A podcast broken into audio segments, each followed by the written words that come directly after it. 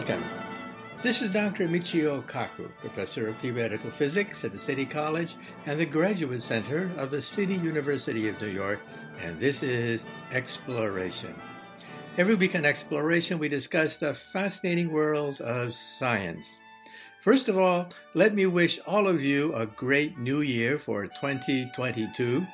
Let's hope that 2022 is better than last year, 2021, which uh, which was a real disaster, especially with the Delta virus causing so much havoc, death, and destruction.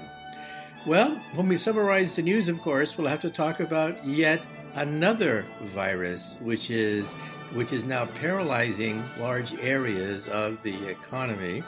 We realize that the Omicron virus is much more contagious than the Delta. In fact, 95% an astonishing 95% of new infections in the United States is from Omicron, even though around Thanksgiving time, Omicron was nothing but a blip on a radar screen. And yet now it dominates the news. So we'll talk about the good news and the bad news concerning this latest pandemic. And then we'll say a few things about fusion, fusion in China. The Chinese have made an announcement that their reactor uh, has exceeded their expectations. They've been able to heat gas five times hotter than the inside of the sun, and they've been able to hold together this fusion process for a record of 17 minutes. What does that mean? Will one day we be able to have fusion power light up our cities? And then the Webb Space Telescope. The launch was a success. It's out there in outer space and it's now successfully unfurled, so we will soon have pictures from the universe. And then we'll say a few things about a potential breakthrough concerning Alzheimer's disease, which some scientists believe is the disease of the century. Well, it turns out that scientists now believe that there's not one but two types of the amyloid protein which gums up the brain, and one day we may be able to find a way to clean out the bad amyloid protein, leaving the brain in pristine form. Well, that's the hope anyway. Well, let's just jump right into some of the top stories of the past week. The lead story today is the Omicron virus. Just when we thought around Thanksgiving time that we had turned the corner, just when we thought we would be able to throw away the masks, just when we thought we were going to have a normal life for the first time in, in a long while, we were hit wham by a virus which is even more infectious than Delta, the Omicron virus. It comes from South Africa, and that's also a warning because there's a large fraction of the world's population that does not have the vaccine, and as a consequence, they are a reservoir, a proving ground for new mutations, which could then spread around the world. So it means, therefore, that we have to help nations that don't have the resources to get vaccinated, or else they will become a reservoir for mutations for the next round of the coronavirus, God forbid. So let's hope we learn something from this episode. Well, as I mentioned around Thanksgiving time, it was nothing but a blip on the radar screen but the indications were that it is many times more infectious than the Delta. And sure enough, within a matter of just a month, it overtook Delta and is now the dominant strain of the coronavirus in the United States and elsewhere. So, what is the good news and what is the bad news? Well, first of all, the bad news, especially for those of you who are not vaccinated. Here's a lesson get vaccinated, get the booster shot. Because even though the Omicron virus can go right through two vaccinations and even break through those individuals that have the booster shot, it will reduce the severity of the symptoms so you don't necessarily have to be hospitalized. However, if you are unvaccinated, you are sitting ducks. You are sitting ducks both for the Delta virus and the Omicron virus. And in fact, some people get both the Delta and the Omicron viruses. And so here is a word to the wise. If you haven't already, get the vaccination process rolling and get a booster shot. However, let's face it, this new virus is a mutant. As a consequence, it can go right through two vaccinations, but it seems to be stopped for the most part by the booster shot. Not always, but the people who do get the virus, even after getting the booster shot, are have a much lesser version of it, less severe than normal. In fact, many people think that it's like a cold or the flu. Some people think that the numbers of people infected by the Omicron virus are actually much higher than we're led to believe, because most people who get it probably think it's just an ordinary cold. Because you don't have these strange symptoms that are typify, typify the Delta. For example, the loss of the sense of smell. You don't find that with the Omicron. Also, the Omicron does not necessarily have a dry cough. In fact, the symptoms of the Omicron virus are almost indistinguishable from that of an ordinary cold. And that probably also diminishes the number of people reporting that they are, in fact, infected. So, what are the good news and the bad news? The bad news is that if you are unvaccinated, you are a sitting duck because it is much more contagious than the Delta and could bring you down. That is, it could cause death and destruction in its wake. However, if you are vaccinated and you've had the booster, rock, booster shot, that does not mean you're Superman and invulnerable. You can still get it, but the chances are it's going to be much milder than normal. Now, what's the silver lining to all of this? Because, well, back in Thanksgiving time, we thought we had turned the corner. We, were th- we thought that we were approaching herd immunity and we could put the virus behind us. Boy, were we wrong. However, there's a new theory out there. Uh, scientists are still mulling over this new theory, but this new theory looks at it from the point of view of the virus. Let's say you are a virus. Where is your goals? First of all, you want to be as infectious as possible. You want to have as many mutations to spread your genes as widely as possible. That's the first imperative. However, once the population starts to approach herd immunity, you don't necessarily want to kill that many people. You want to have victims in which to spread, and therefore the symptoms become milder. So, in other words, as time goes by, each generation of mutations will be more infectious than the previous generation, but less lethal. So, this uh, Omicron virus seems to fit the bill. However, this is just a theory. If the theory is true, it may mean that we're going to have another wave in the future, which is even more infectious, believe it or not, than this virus, but is indistinguishable from the flu. And therefore, we will have to live with it.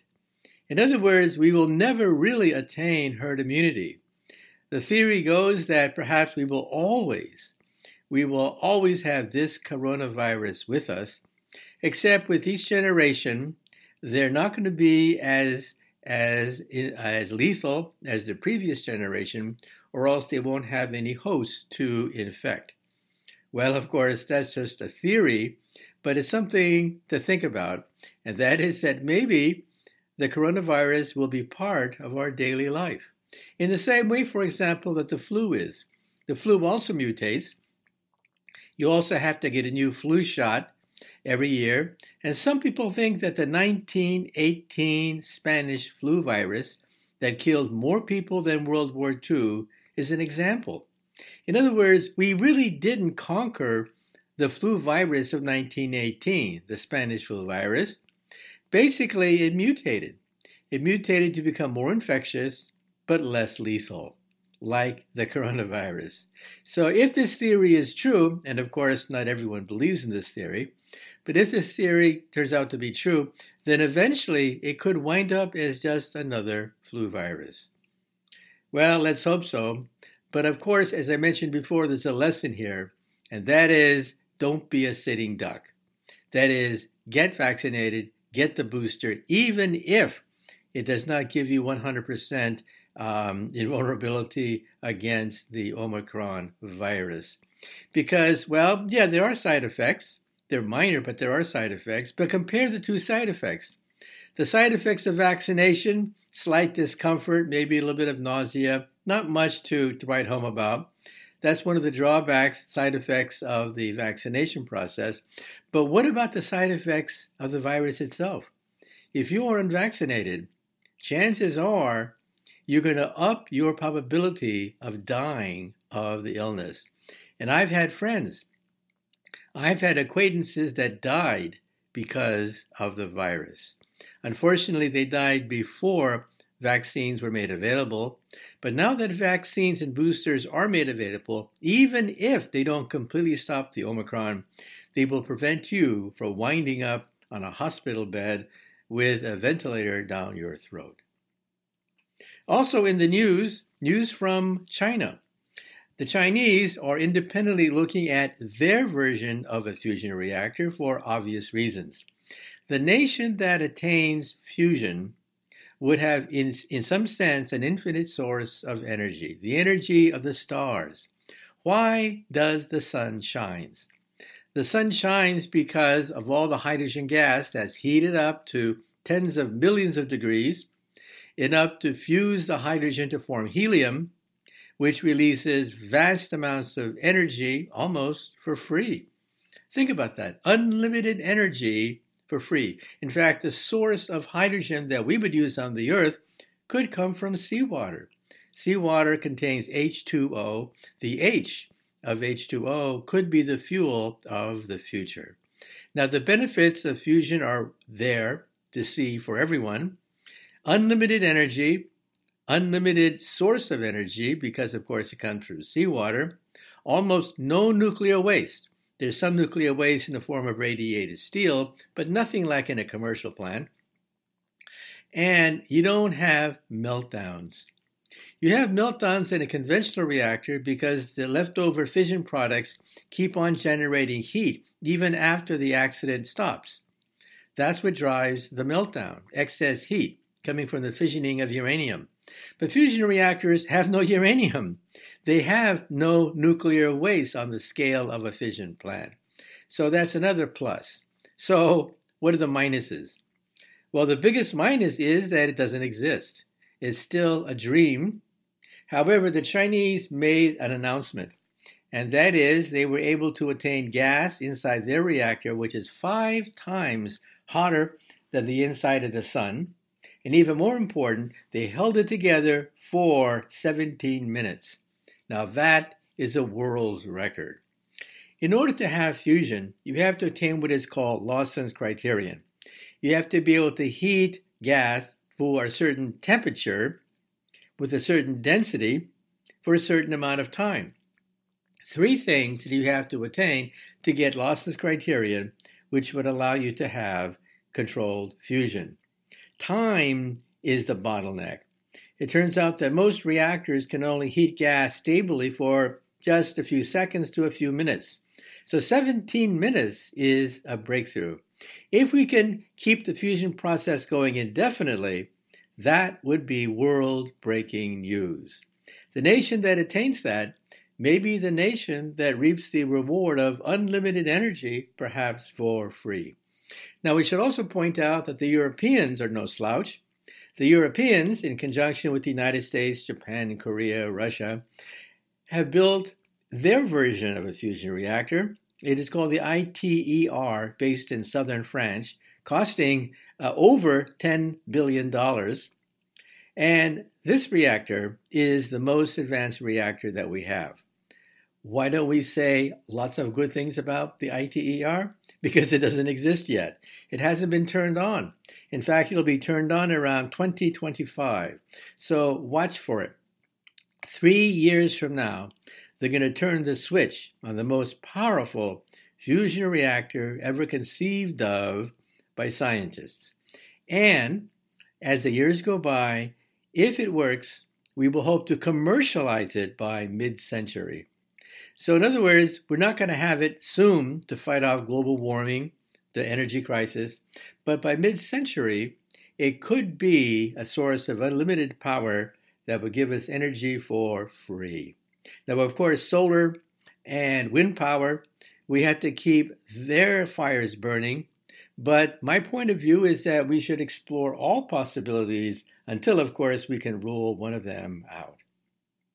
Also, news from outer space. The Webb Space Telescope, after so much anticipation, so much hoopla, and quite frankly, so many delays, is finally up in outer space and it has successfully unfurled its telescopic lenses. And pretty soon, we should see beautiful infrared photographs from the universe. First of all, the Hubble Space Telescope is old, and the new one is seven times more powerful than the Hubble. Also, the Hubble Space Telescope can see ultraviolet and visible radiation, but cannot see infrared that well.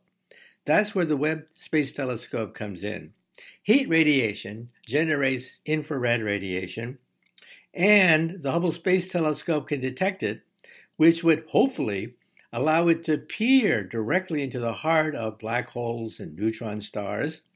And we even hope that it is powerful enough to photograph planets circulating around other stars. Now, isn't that neat? This was once thought to be science fiction. The fact that one day we would be able to photograph a planet going around a star other than our sun. Amazing. So, this is a dream come true. Astronomers are very anxious to get the latest photographs. Also, if you are into stellar evolution, that is, the evolution of stars, you want to be able to penetrate what is called the dark ages. The Big Bang, for example, took place about 13.8 billion years ago. And for the first billion years, or fraction of a billion years, the universe was pretty dark. Stars did not yet light up the universe. These are called the Dark Ages. And we know very little about the Dark Ages. We know a lot about the present day era, the stellariferous era, when the night sky is full of stars. But back then, the night sky was black. Black. Because the stars had not yet ignited with fusion. Well, that's where the Webb Space Telescope comes in. It is designed to look directly into the heart of black holes, neutron stars, and penetrate the dark ages. And so that's a hope that the Webb Space Telescope will open up yet more vistas for scientific investigation. So the Hubble Space Telescope has already gone down in history as one of the most productive instruments of science, dollar for dollar. In fact, you can count count the number of scientific papers that have emerged because of the Hubble Space Telescope, and it is staggering. A good chunk of space research comes directly from Hubble. And now the Webb could dethrone the Hubble Space Telescope, giving us yet more information about the nature of the universe. That is really good news. And as I mentioned, the Webb Space Telescope was launched successfully around Christmas time last year. It is now in position, and we hope to get pictures of it very soon. Also, the last time I was on exploration talking about the news in science, I mentioned a new breakthrough, a potential breakthrough in Alzheimer's research. As we mentioned before, Alzheimer's could be the disease of the century in the sense that a huge fraction of the world's population at some point in their life could come down with Alzheimer's disease. It is incurable. It eventually kills you.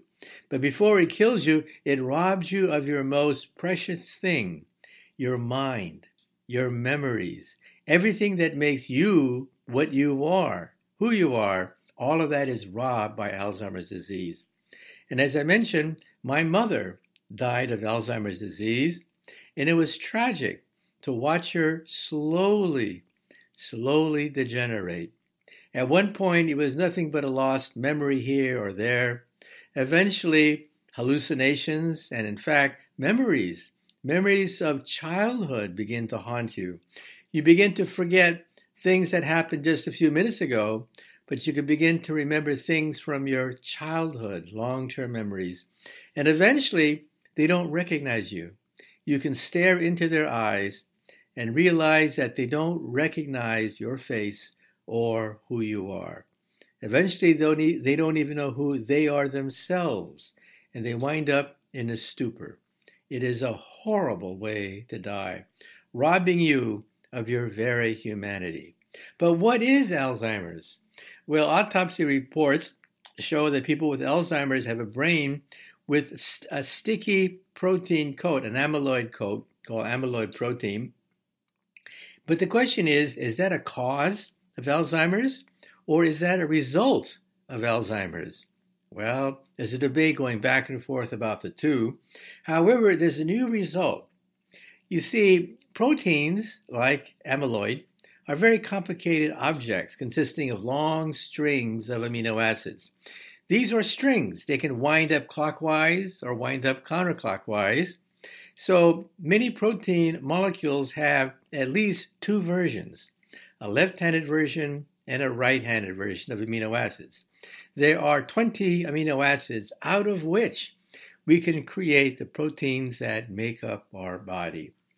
Well, it turns out scientists now believe that one version of the amyloid protein that curls in the right direction, that's the good amyloid. The amyloid that really keeps you healthy and alert. The other one that curls the wrong way, that's the dangerous one. That's responsible for Alzheimer's disease. Now, why do we believe that theory? Because there are people that die uh, and we analyze their brains, and we find that their brain is full of amyloid, but their brain was crystal clear when they were alive. So there's not a one to one correspondence between this gummy amyloid protein and having Alzheimer's. If it was one to one, then we might believe that amyloid protein caused Alzheimer's, but it's not one to one. There are, in fact, people who die and yet they die with a clear brain, but still they have amyloid proteins coming up their brain. This could solve the mystery.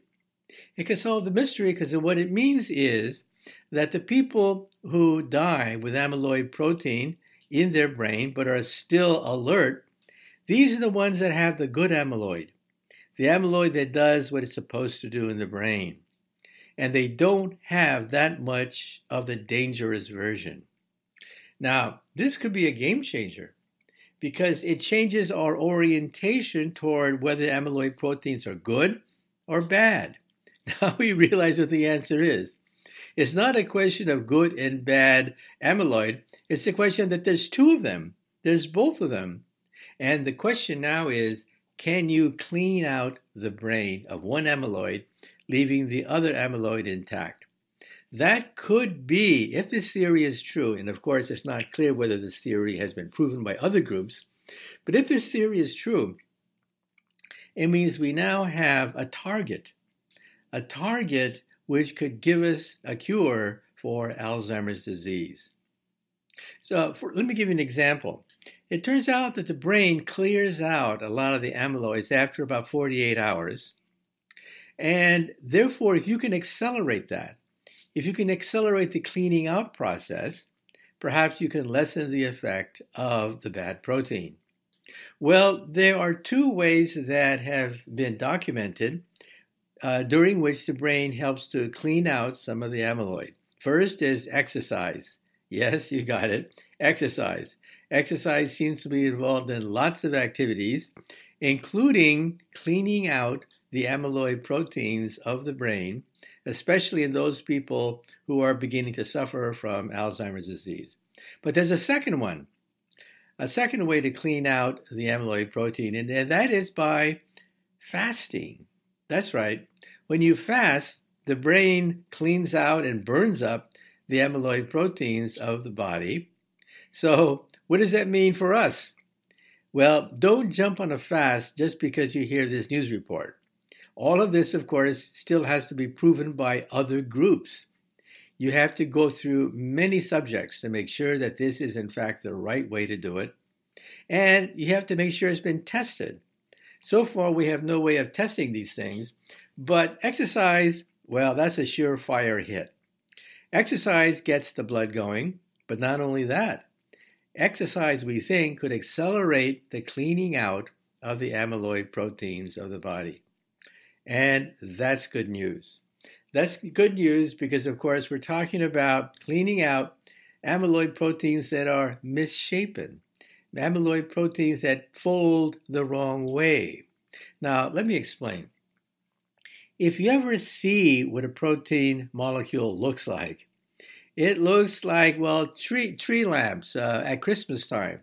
It's, it's a line that contains a whole bunch of jumbles of clusters, but its key, the key to its function is its shape. Shape determines function of a protein molecule. Let me give you an example. When you look at the uh, coronavirus, you see spikes. You've all seen that famous picture of the coronavirus. Spikes coming out of the coronavirus, like the corona of the sun. In fact, that's where the name comes from. And what do these spikes do? They're like keys. Keys that then attach themselves to a docking site on your lung cells. And just like a key, it opens up the lock that protects your lung cells. Because the lock can be open, that means that the virus can inject inject through the opening its RNA so that it can reproduce and eventually kill the cell, but in the process create many hundreds of copies of itself. And that's how we get sick. So, in other words, shape determines function. So, when you look at a protein molecule, you say to yourself, My God, what a mess. How can nature you do anything with this molecule that looks like, like a, a jumble of Christmas lights? Well, the answer is shape determines function.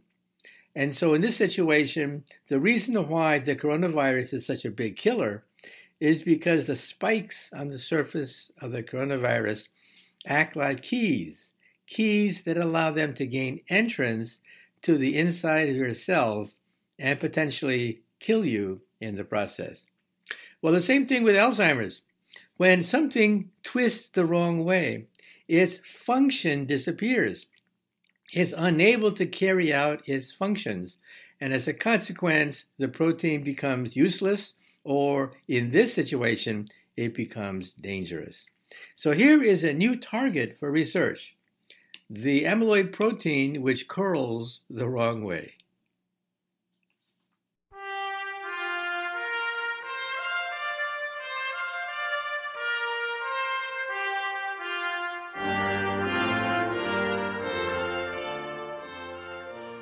Well, that's it for the first part of exploration.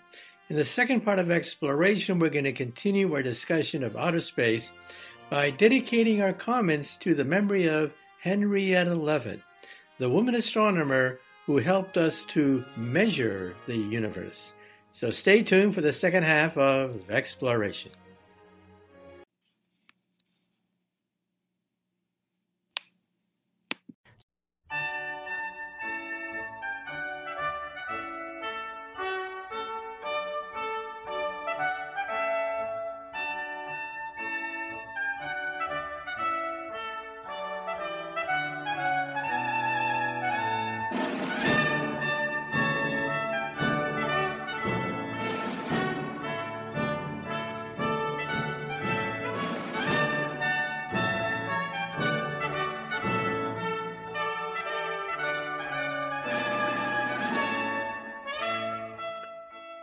Welcome.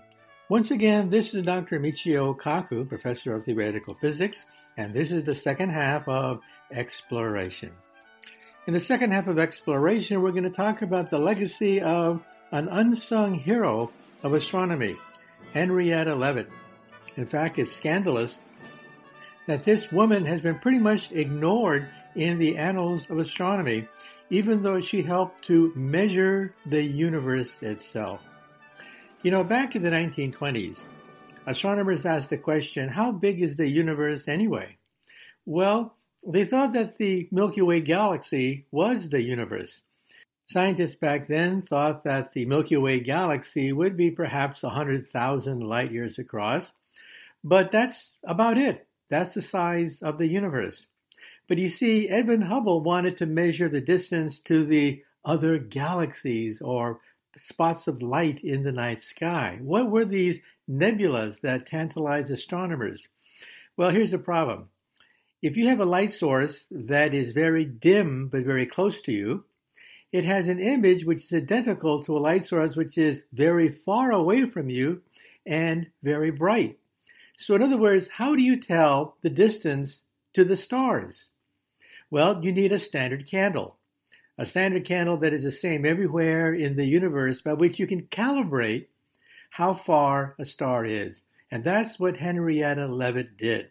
Henrietta Leavitt, by looking at what are called Cepheid variables, was able to come up with a formula that allowed scientists to have a standard candle to measure the distance to the stars. And Edwin Hubble then took that and was able to measure the distance to the Andromeda galaxy, which was found to be millions of light years away. And that gave us eventually the expanding universe theory, and with Einstein gave us the Big Bang theory. So we'll talk about the unsung legacy of a woman in science, Henrietta Leavitt, who measured the distance to the stars.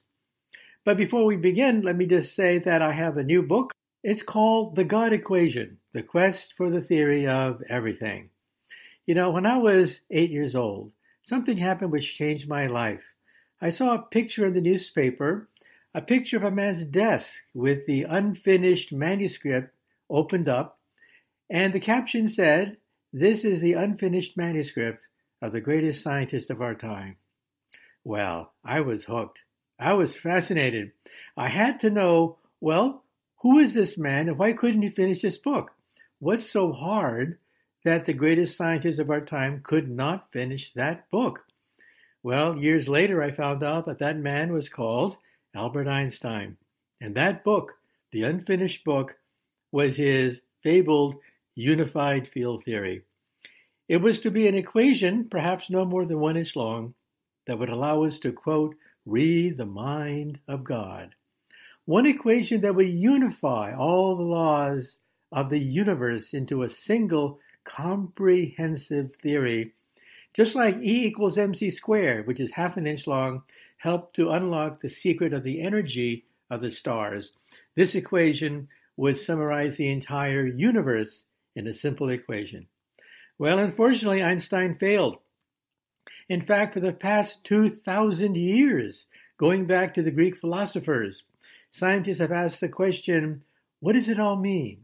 Is there a simple paradigm to explain the entire universe? The universe seems so scattered, so random. Is there a cosmic equation, a paradigm? That's the God equation. And today, people think that we have it. We actually have God, but I the string, one of the main branches of string theory. So anyway, this book, The God Equation, chronicles 2,000 years of investigation into the nature of matter and energy, going back to the Greeks, and then to the work of Isaac Newton, and then to the work of electricity and magnetism unraveled by Michael Faraday and James Clerk Maxwell, going up to the quantum theory, the atomic bomb, and the work of Albert Einstein. So find out about this 2,000 year quest, the greatest quest in the history of science to find the God equation. Well, now I'd like to get on with our interview. Today we have with us George Johnson of the New York Times writing about this unsung hero of astronomy, Henrietta Leavitt, the person who helped to measure the scale of the universe. So today we can measure the scale of the universe, the result of Henrietta Leavitt, who in her own lifetime and many lifetimes after never got any credit for her great discovery. We also have the sad story of Jocelyn Bell, a woman graduate student who discovered the pulsar, but it was her thesis advisor who won the Nobel Prize in Physics for the discovery of the pulsar. And we also have the sad story of Vera Rubin, Back in the 1960s, she was one of the first people to point to the fact that the universe seems to be full of something called dark matter, but her result was ignored, and only recently has the theory of dark matter been, been given experimental verification because of all the males who have now jumped into the field. So, our special guest today is George Johnson. He's a writer for the New York Times Science section, also, author of many books, including Fire in the Mind, Strange Beauty, and his latest book is called Miss Leavitt's Stars The Untold Story of the Woman Who Discovered How to Measure the Universe. And it's one of the scandals of science that Henrietta Leavitt never got the credit for measuring the universe. And then in the second half of Exploration, I'm going to bring on Michael Lemonick. It's a pre recorded interview he is a science writer for Time magazine, and he's going to talk about the latest results from the WMAP satellite, which give us a fine tuning of the distances to the stars and, in fact, the age of the universe itself. So, once again, our first special guest today is George Johnson, author of the new book, Miss Leavitt's Stars The Untold Story of the Woman Who Discovered How to Measure the Universe. The first question for you is How did you first get interested in science as a youth? I think it must have been a combination of the uh, the all about books, these great children's books about different scientific subjects, and um, and then there was the whole space program, which was just getting off to a start. And I would see these wonderful pictures in Life magazine and the Saturday Evening Post, and sometime around the second grade, I wrote my first book, which was called The Solar System. Oh, really? It was made of you know from Big Chief tablet paper and my father's shirt cardboards and crayons with one page for each uh-huh. each planet. But uh, not not a very penetrating uh, treatment, I don't think. Nothing like Dava Sobel's new book. Now, you also mentioned that uh, you read science fiction as a child. Yes, later on I did. Um, junior high school, I really you know got interested in reading Isaac Asimov and Ray Bradbury and Robert Heinlein and and uh, that was very inspiring. I mean, there's a Swan Heinlein story that I I mentioned in my introduction about the telepathic twins that can. Yeah, I read that. I read that book too as a kid. oh, did you? Oh, well, that, that that just really the, the thing that really moved me in that was the idea of them um, uh, landing on this planet on a distant star system and looking back and seeing the Earth as a tiny little star that's part of a, a suddenly unfamiliar sky. It's, uh, it's all distorted by this. Uh, different point of view. Mm-hmm. Yeah, when I read that science fiction story as a kid, I said that, gee, two twins communicating telepathically faster than the speed of light? No, give me a break. You, you were way ahead of me. I, I, I bought that hook, line, and sinker. Uh, although I did know it was fiction. Now, why did you decide to write a book about Henrietta Leavitt, who, for the most part, is this tiny, tiny little footnote in most astronomy books, but most astronomy books wouldn't be written without her work. Yeah. Um, partly out of a, a sense of frustration because I keep seeing these little footnotes or these kind of two two sentence glancing mentions of her work and and I started to get this picture in my mind of this um, this woman around the turn of the century, kind of little post-Victorian time, sitting up in some dark room in the Harvard Observatory in in Cambridge and poring over these star charts. And that image kind of fixed itself in my mind, and I thought I would start a book about measuring the universe with Henrietta Leavitt, just kind of to get into the book. But then I just really became very curious about who this person was and what, if anything, we knew about her, and uh, was lucky enough to find some documents with a good researcher in the Harvard archives that helped flesh out her story a little. Okay, well, let's now set the stage for exactly why her discoveries are so important. Um, in ancient times, of course, uh, ancient peoples would look up at the night sky, look at the stars, and wonder how far are they? You can't throw rocks to hit the stars. You can't jump. Uh, even the highest mountaintop, you can't reach the stars. So, how did astronomers first begin to estimate the distance to the stars? Yes, and um, they were able to estimate distances to things on Earth using triangulation, and you know, we do the same thing with modern surveying, where you you um, look at something from two different vantage points and see that it shifts slightly against the against the more distant backdrop, and you can use trigonometry to figure out how far it is. And Hipparchus, um, in ancient Greek times, did that with the moon and got a pretty good estimate of the distance. But um, the stars are so far away, even the closest star, that you could um, measure from two different parts of the Earth, and you wouldn't see see any shift of the position, so you can't triangulate. So it was a big problem. Were the stars tiny and close by, or enormous and very distant? Now, this process is called parallax, and it's also the reason why we have two eyeballs. yeah. So, explain to us why we have two eyes rather than one eye, and if you injure one eye, it's quite difficult to judge distances. Yes. Um, you really, if you think about your eyes as forming um, the ends of a base of a triangle, um, you're essentially triangulating unconsciously on things as you um, look outside. Like right now, I'm looking out my office window at this old church across the street, and as I walk around through the window, the church, you know, seems to move against the backdrop, and I, my brain is presumably doing some unconscious computations and giving me a sense of how far away that is. So, if we were born with one eye, we would always be running into things because we didn't know how far away they were. And that's also how 3D glasses work, right? Your Yeah. left eye sees red, your right eye, the other eye sees blue, and your your brain puts the red and the blue together to create a three-dimensional image. Yes, right. Or those old stereopticons where you have the have the two postcard images that are slightly different, one one for each eye, and it gives you a 3D effect. Mm-hmm. Okay, so the radius of the Earth's orbit around the sun is about 93 million miles or so. Right. And so if you take a picture of the night sky in summertime and a picture of the night sky in wintertime, you've actually moved the telescope over almost 200 million miles, right? Yes. So you can imagine the uh, it's like having an eye on each side of the uh, the solar system, and and from seeing how some of the stars, the very closest ones, shift a little between um, you know every six months. Um, that was that gave um, astronomers a way to triangulate the distance to the very very nearest stars. Those just a few light years away, but most of the stars by far are so distant that you don't see any parallactic shift at all from uh, season to season.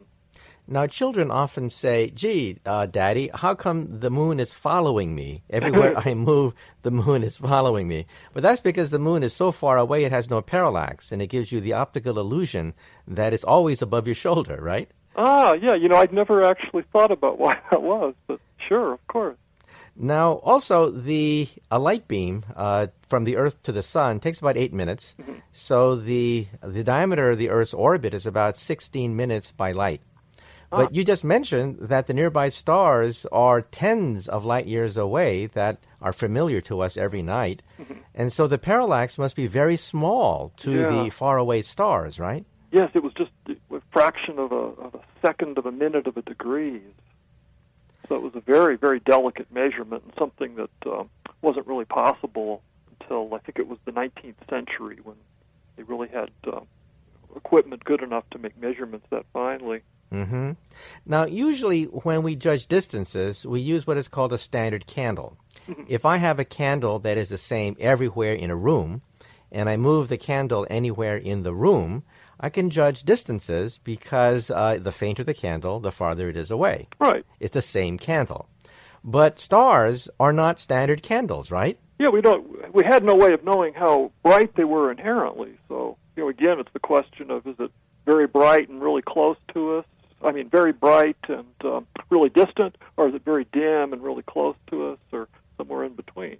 But yeah, without actually going out there in a spaceship and measuring it up close, the you know, it was a big mystery of how we'd know how bright they were, so we could calculate their distance. hmm Okay, now let's go to the 1920s, uh, where uh, when scientists had, astronomers had a pretty firm idea that the Milky Way galaxy, which we see every night, uh, this swath of light cutting across the night sky, that the Milky Way galaxy was in some sense uh, the entire universe.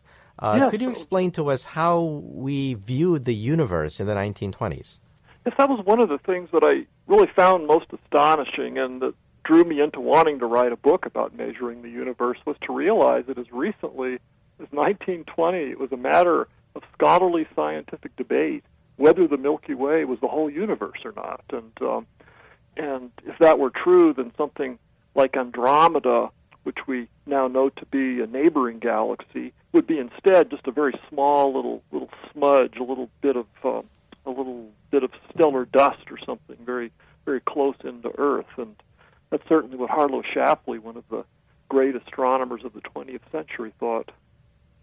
And in fact, wasn't there a great debate that you mentioned in your book uh, concerning uh, the structure of the universe and how far the stars really are? Yes, in Washington, D.C., at the National Academy of Sciences. And Shapley took the position that, um, that the Milky Way is the whole universe and that there aren't any other galaxies. And uh, Heber Curtis, another astronomer, took the uh, opposing view that actually the Milky Way was just one of many, many of what um, Immanuel Kant had called island universes, or that there are many galaxies, and Andromeda was being one of them, and the Magellanic Clouds being a smaller satellite galaxy.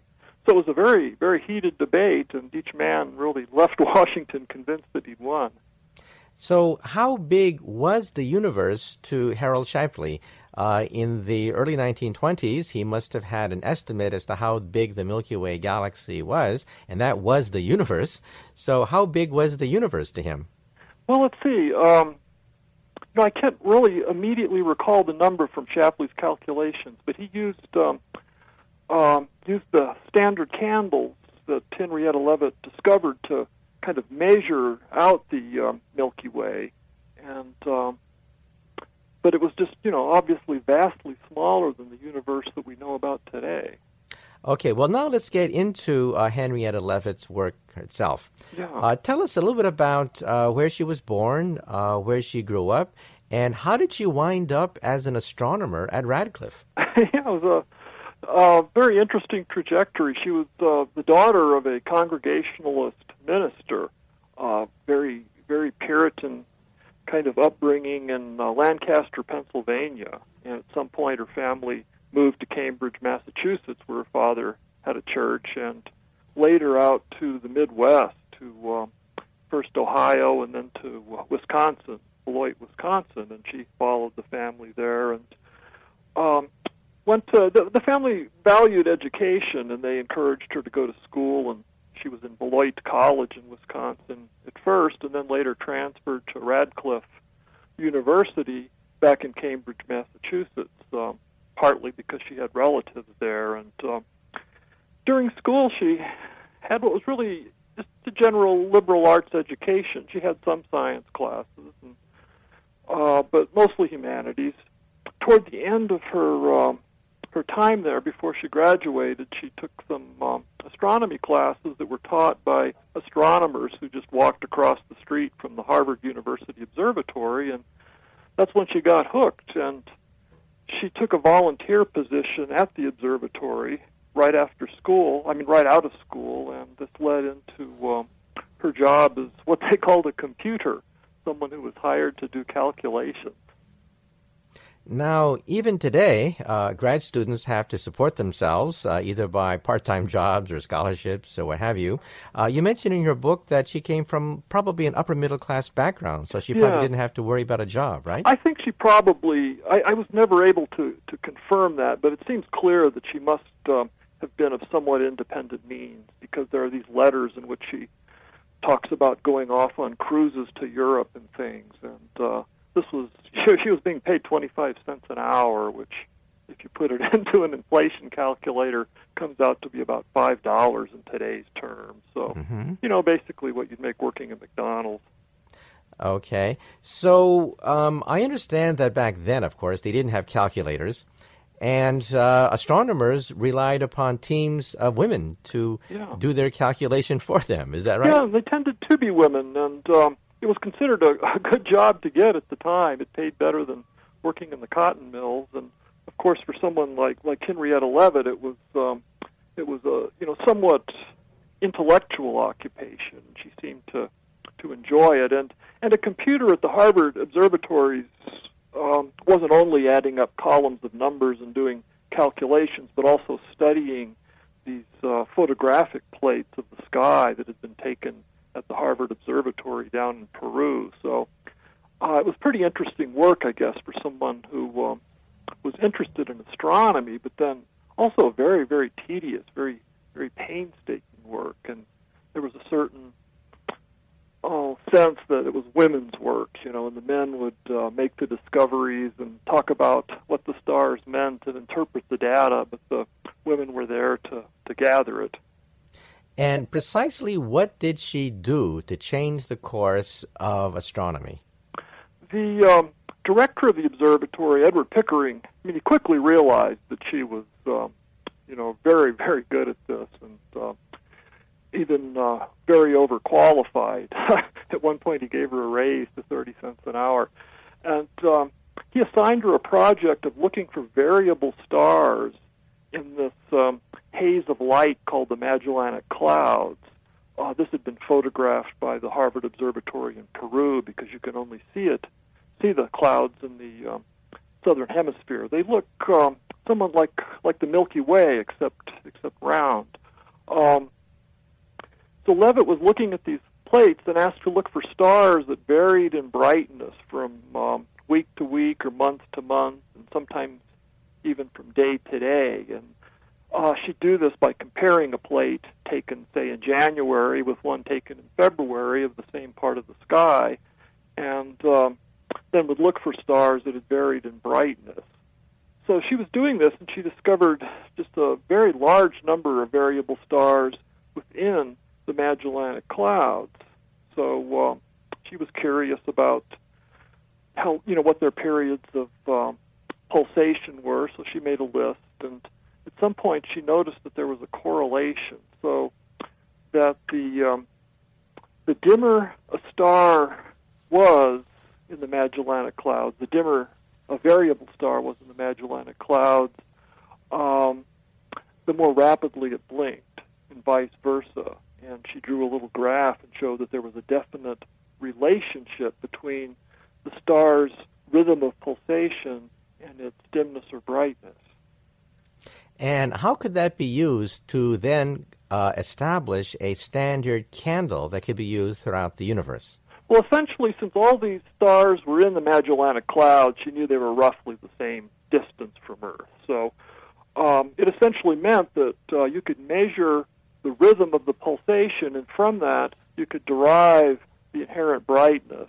It would sort of be like um, if an international commission had decreed that a that 50 watt light bulbs blink at a certain rhythm, and that 100 watt light bulbs blink at a different rhythm, and that there was an exact relationship um, between the uh, dimness and brightness. And then if you looked out your window out onto the town, you could tell by how uh, fast the bulb was blinking, how bright it was, and once you knew how bright it really was, you could uh, calculate how far away it was using the inverse scale, the inverse square law. Okay, so what astronomers did was they looked at a variable star, calculated how fast it was blinking. That would then tell you how dim or bright it was. And since these are standard candles, that would tell you the distance to the star. Exactly. Then. And and they um, they they very quickly found that there were um, variable stars within the Milky Way, and um, they were able to use this to get you know kind of a sense of um, you know they had to calibrate the scale, in other words, because they they could say that um, well here's a variable star blinking you know at this rate, so it must be um, uh, so many you know times further away than that the second star that's blinking at another rate, but it was all relative distances at that point. So she was aware, therefore, of the importance of her discovery, right? I mean, yes, it was clear, and that's one thing that was has kind of been controversial. At least from some things you'd read, you'd almost think that she had just gathered the data and that Edward Pickering or someone had figured out the relationship. But if you really look closely at her paper, um, it's it's just obvious that uh, she knew exactly what she'd found and, and why it was important. So she published her results, so you could then infer from the publication exactly what she knew and what she didn't know, right? Yes, right. And you know, there's always a question of you know her being being uh, an assistant and a computer and working for Pickering, there's a question of how much input he had into the papers, but it was, you know, right there with her name on it, and that's what counts. Uh huh. So, in some reports I've seen, uh, they sort of treat her as just a computer uh, Yeah. uh, that just punches out the numbers, but she didn't know what the numbers meant. But you're saying that she actually did Oh, know yeah. Yeah, that she had discovered a standard candle. Yeah, there's one part. I mean, her papers are, are very. She was a very reserved, quiet woman, and her papers reflect that. And and toward the end of one of them, she um, she basically mentions that this would, you know, be a means of uh, of uh, distance measurement, and, and and she says it in such a way that uh, you know it just comes out very clearly, like like aha, you can see the light bulb going off in her head. So, wasn't this heralded as a big discovery? Well, um, kind of. You'd think.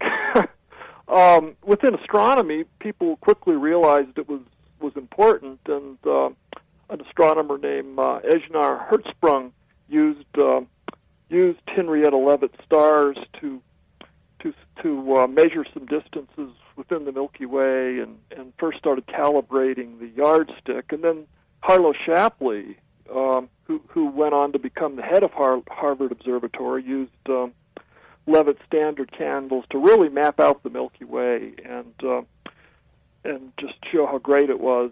Um, but uh, the real big breakthrough came when another astronomer, Edwin Hubble, found um, some of these um Cepheid variables, they're called, Leavitt stars in the Andromeda Nebula. And once he knew that he had uh, had these standard candles there, he could measure how far Andromeda was and show that it was not, as Shapley believed, this little smudge close by, but that it was indeed a huge galaxy.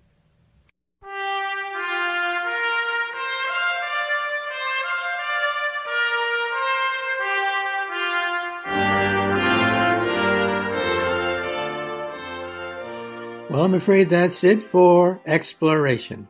Once again, our special guest today was George Johnson, writing about the pioneering work of a woman in science, Henrietta Leavitt, the one who taught us how to measure the heavens. And this is Dr. Michio Kaku. Go to my website, mkaku.org, mkaku.org. Find out about my latest book. It's called The God Equation, The Quest for the Theory of Everything. It's about the greatest search in the history of science, a 2,000 year quest to find one equation which summarizes all the laws of the universe. So go to my website, mkaku.org, mkaku.org. I've written four New York Times bestsellers, and I have four and a half million fans on Facebook. Good day.